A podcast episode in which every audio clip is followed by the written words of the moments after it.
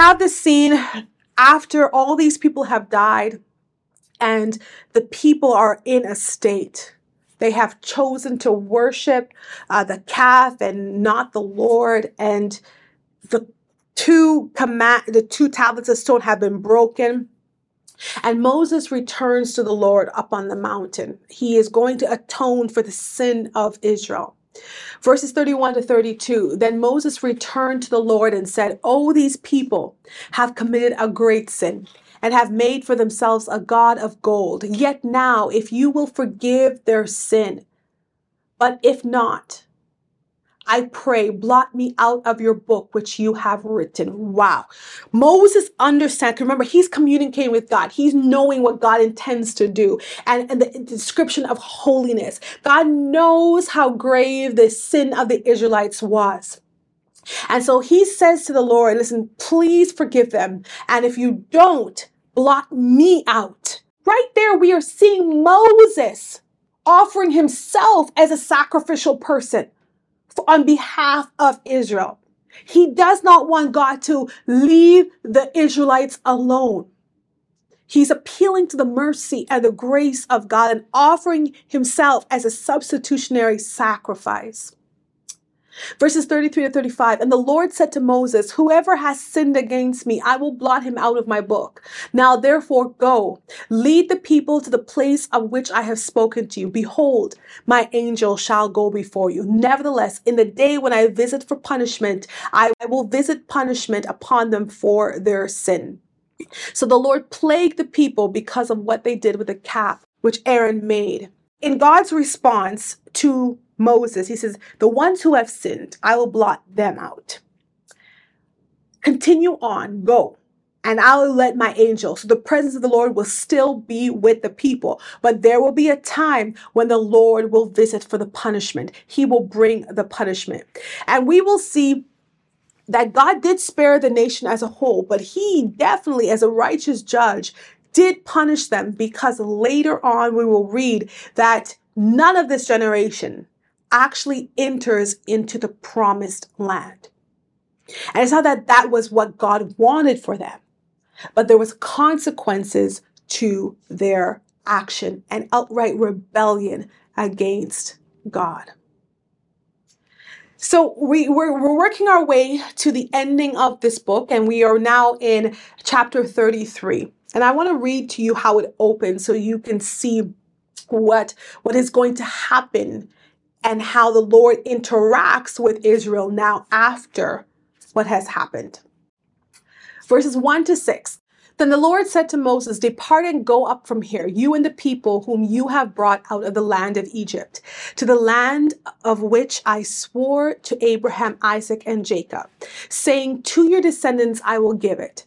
And I will send my angel before you, and I will drive out the Canaanite, and the Amorite, and the Hittite, and the Perizzite, and the Hivite, and the Jebusite. Go up to a land flowing with milk and honey. For I will not go up in your midst, lest I consume you on the way, for you are a stiff necked people. And when the people heard this bad news, they mourned, and no one put on his ornaments. For the Lord had said to Moses, Say to the children of Israel, You are a stiff necked people. I could come up into your midst in one moment and consume you. Now, therefore, take off your ornaments that I may know what to do with you. So the children of Israel stripped themselves of their ornaments by Mount Horeb. After this whole sin with the golden calf, the Lord was reminding them that they are stiff necked, they are stubborn, and they refuse to go in the direction that the Lord is leading them. And the Lord says, Listen, you will go to the land, and I will send my angel before you, and I will drive out all of the enemies. So God does not deny his promise to Israel. He doesn't deny protection because remember, he's a God of covenant. He promised that he would be with them, he would send the angel, and that he would fight for them in the promised land. The reality of it is when the Israelites see that they could have a potential loss of the presence of God, his close presence in their midst. So Moses goes, when he goes to the camp, he takes his tent and he pitches it outside of the camp. He goes far away from the people and he calls his camp the tabernacle of meeting. Now, this is not the tabernacle that the Lord gave him instructions to build. This is just a place where he could meet with God and also they would see like the the foreshadow of what he was going to build let me read verse 8 to 11. So it was whenever Moses went out to the tabernacle that all the people rose and each man stood at his tent door and watched Moses until he had gone to the tabernacle. And it came to pass that when Moses entered the tabernacle, that the pillar of cloud descended and stood at the door of the tabernacle, and the Lord talked with Moses. All the people saw the pillar of cloud standing at the tabernacle door, and all the people rose and worshipped, each man in his tent. So the Lord spoke to Moses face to face, as a man speaks to his friend. And he would return to the camp, but his servant, Joshua the son of Nun, a young man, did not depart from the tabernacle. Moses' tent is a place where God meets with him, and it's not within the congregation, it's further out. But the people see when Moses goes into the tent, they and they are worshiping in their own place, recognizing the presence of God that has come into Moses' tent. And we also see there that Joshua remains, he lingers in the tent even when Moses returns to the camp to where the people are. So that tells a little something about Joshua, his servant. Now, when the scripture says that God spoke to Moses face to face, like a, a person would speak with a friend, we're going to learn a little later. He didn't actually see the face of God, but what it means is that he spoke, God spoke with Moses plainly openly. Now, later on with other prophets, God would speak to them, but usually it's in dreams and it's in visions. But here, God speaks to Moses clearly. He hears God's voice and they have that type of relationship. Verses 12 to 14. Then Moses said to the Lord, See, you say to me, Bring up this people, but you have not let me know whom you will send with me. Yet you have said, I know you by name, and you have also found grace in my sight. Now, therefore, I pray if I have found grace in your sight, show me now your way, that I may know you and that I may find grace in your sight. And consider that this nation is your people. And in response to Moses' request, the Lord says, My presence will go with you and I will give you rest. So Moses is telling the Lord, listen, we need your presence. We need you to go wherever we're going. We need you to lead us. Your presence is what makes the difference between us and every other nation. And he presses further and he says, Lord, show me your glory. And God's response is this I will make all my goodness pass before you, and I will proclaim the name of the Lord before you. I will be gracious to whom I will be gracious, and I will have compassion on whom I will have compassion. But he said, You cannot see my face, for no man shall see my face and live. For no man shall see me and live. And the Lord said, Here is a place by me, and you shall stand on the rock. So it shall be while my glory passes by that I will put you in the cleft of the rock and will cover you with my hand while I pass by. Then I will take away my hand, and you shall see my back, but my face shall not be seen. Moses is pressing, I want to see your glory. I want to see the essence of who you are. And then the Lord says, You can't see my face, but I will show you my goodness. I will allow you to see the back parts of me and all of my goodness. He, Moses knew that he needed the strong presence of the Lord with him. God has consented to show Moses his goodness. God continues to speak with Moses. And remember, when Moses came down and he saw what was happening with the worship of the golden calf and the immorality of the people, he broke the two stones uh, that had the, the law of the Lord. So in verses 1 to 2 of chapter 34, the Lord said to Moses, Cut two tablets of stone like the first ones, and I will write on these tablets the words that were on the first tablets which you broke. Be ready in the morning and come up in the morning to Mount Sinai and present yourself to me that there on the top of the mountain. And Moses obeyed what the Lord said. And the Lord descended in the cloud and stood with him there and proclaimed the name of the Lord. So this is the. This is what God said he would do for Moses. And here we're seeing the actual scene described. And the Lord passed before him and proclaimed, The Lord, the Lord God, Yahweh, merciful and gracious, long suffering and abounding in goodness and truth, keeping mercy for thousands and forgiving iniquity and transgression and sin, by no means clearing the guilty, visiting the iniquity of the fathers upon the upon the children and the children's children to the third and the fourth generation. God said he would do. This is where we see him actually doing and allowing Moses to see his goodness, and he's proclaiming his name before him and describing who he is. So this cloud descends upon them. And in the scripture, this cloud is known as Shekinah cloud, which is the glory cloud of God. And it's mentioned in other places in the Bible as well. So God in saying his name to Moses and revealing his goodness to Moses, he's revealing his character. He proclaims his name before him. And Moses has this experience once again that he knows that God is with him. He has a revelation of who God is. He reveals himself as Yahweh, the God of Abraham, Isaac, and Jacob, the covenant keeping God.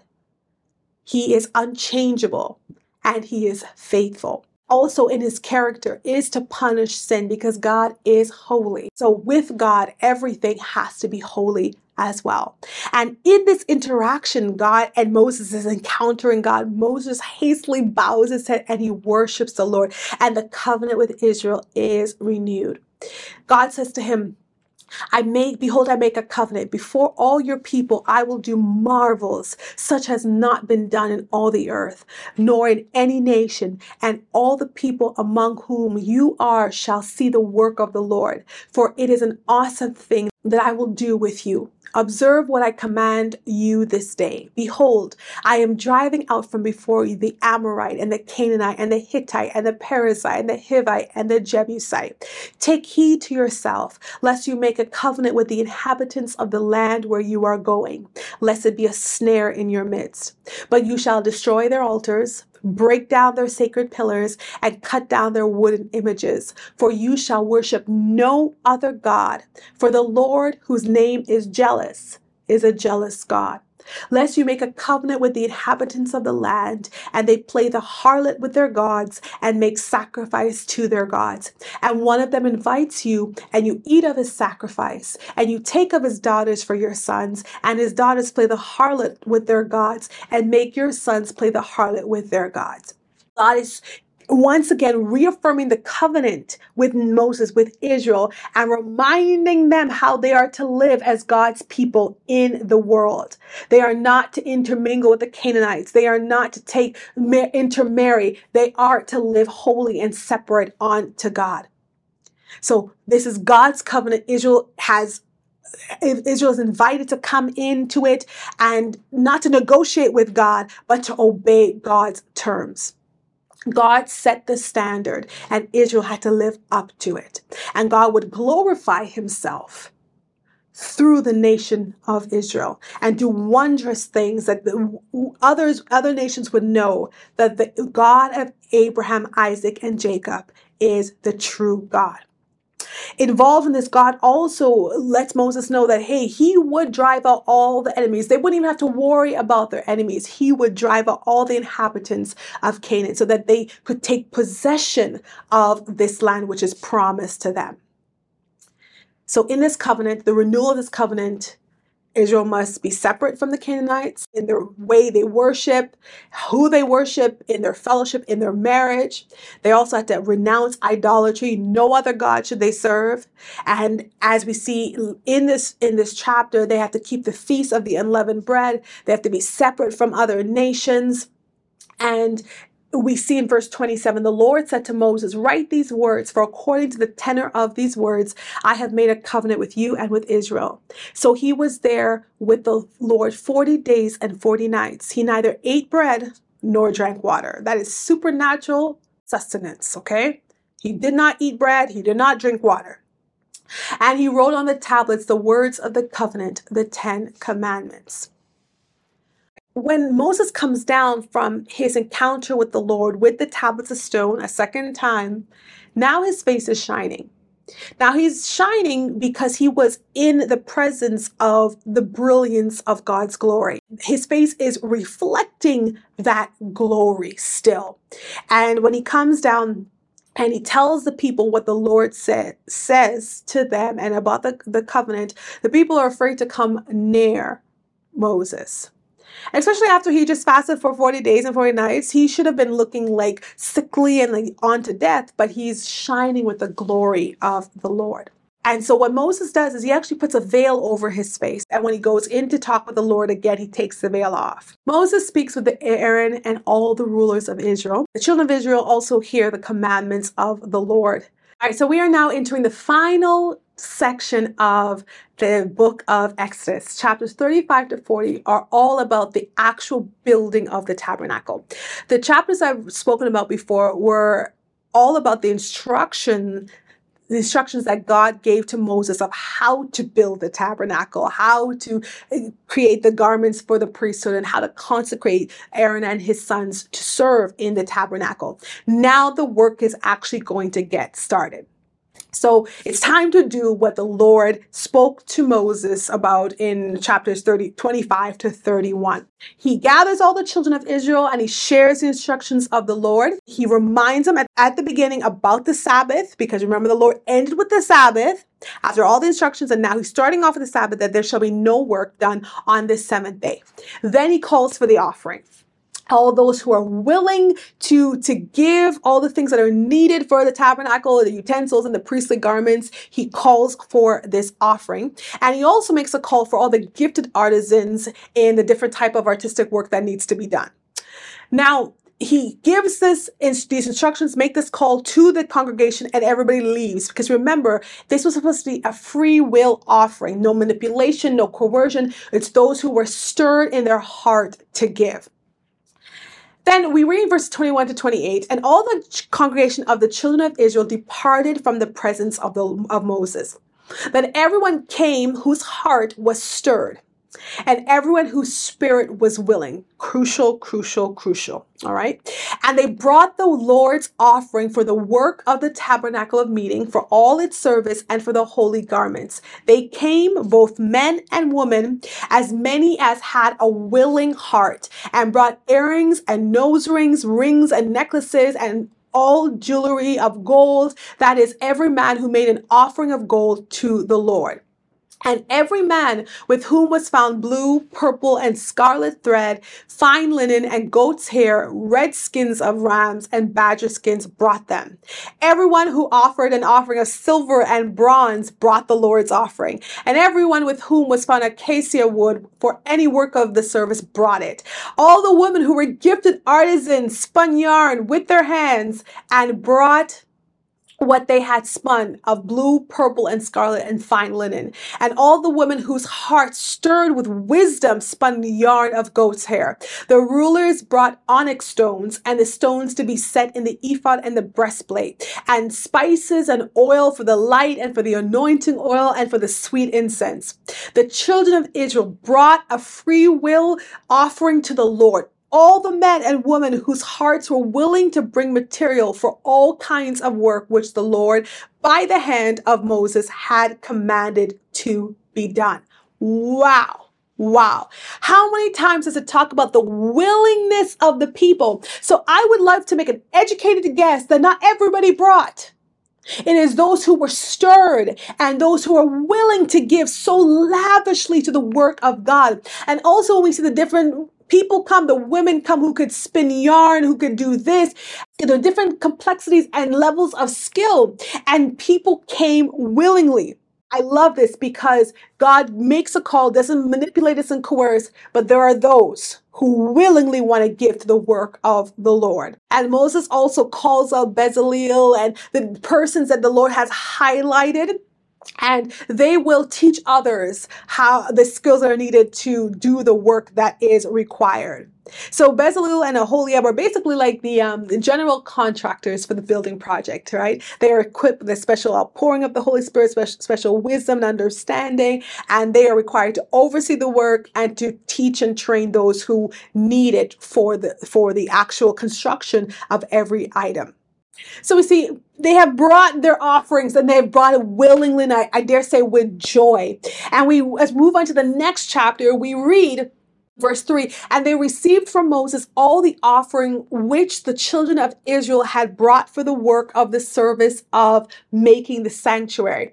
So they continued bringing to him free will offerings every morning. Then all the craftsmen who were, who were doing all the work of the sanctuary came, each from the work he was doing. And they spoke to Moses, saying, Now listen to this. The people bring much more than enough for the service of the work which the Lord commanded us to do. So Moses gave a commandment and they caused it to be proclaimed throughout the camp, saying, Let neither man nor woman do any more work for the offering of the sanctuary. And the people were restrained from bringing, for the material that they had was sufficient for all the work to be done. Indeed, too much. Oh, they had such a willingness. They brought so much. And when we read later on in the construction of the tabernacle, how much gold, how much silver, how much bronze was used, you can tell that they really, really, really brought a lot. Where would they get it? In the wilderness, remember, when they left Egypt, they received um, the, the spoils of their time of slavery. They received all these things from the Egyptians. And it's kind of like um, a severance from their work of being slaves for all those years. So they left wealthy. And now they're bringing what they left with to do the work of the tabernacle.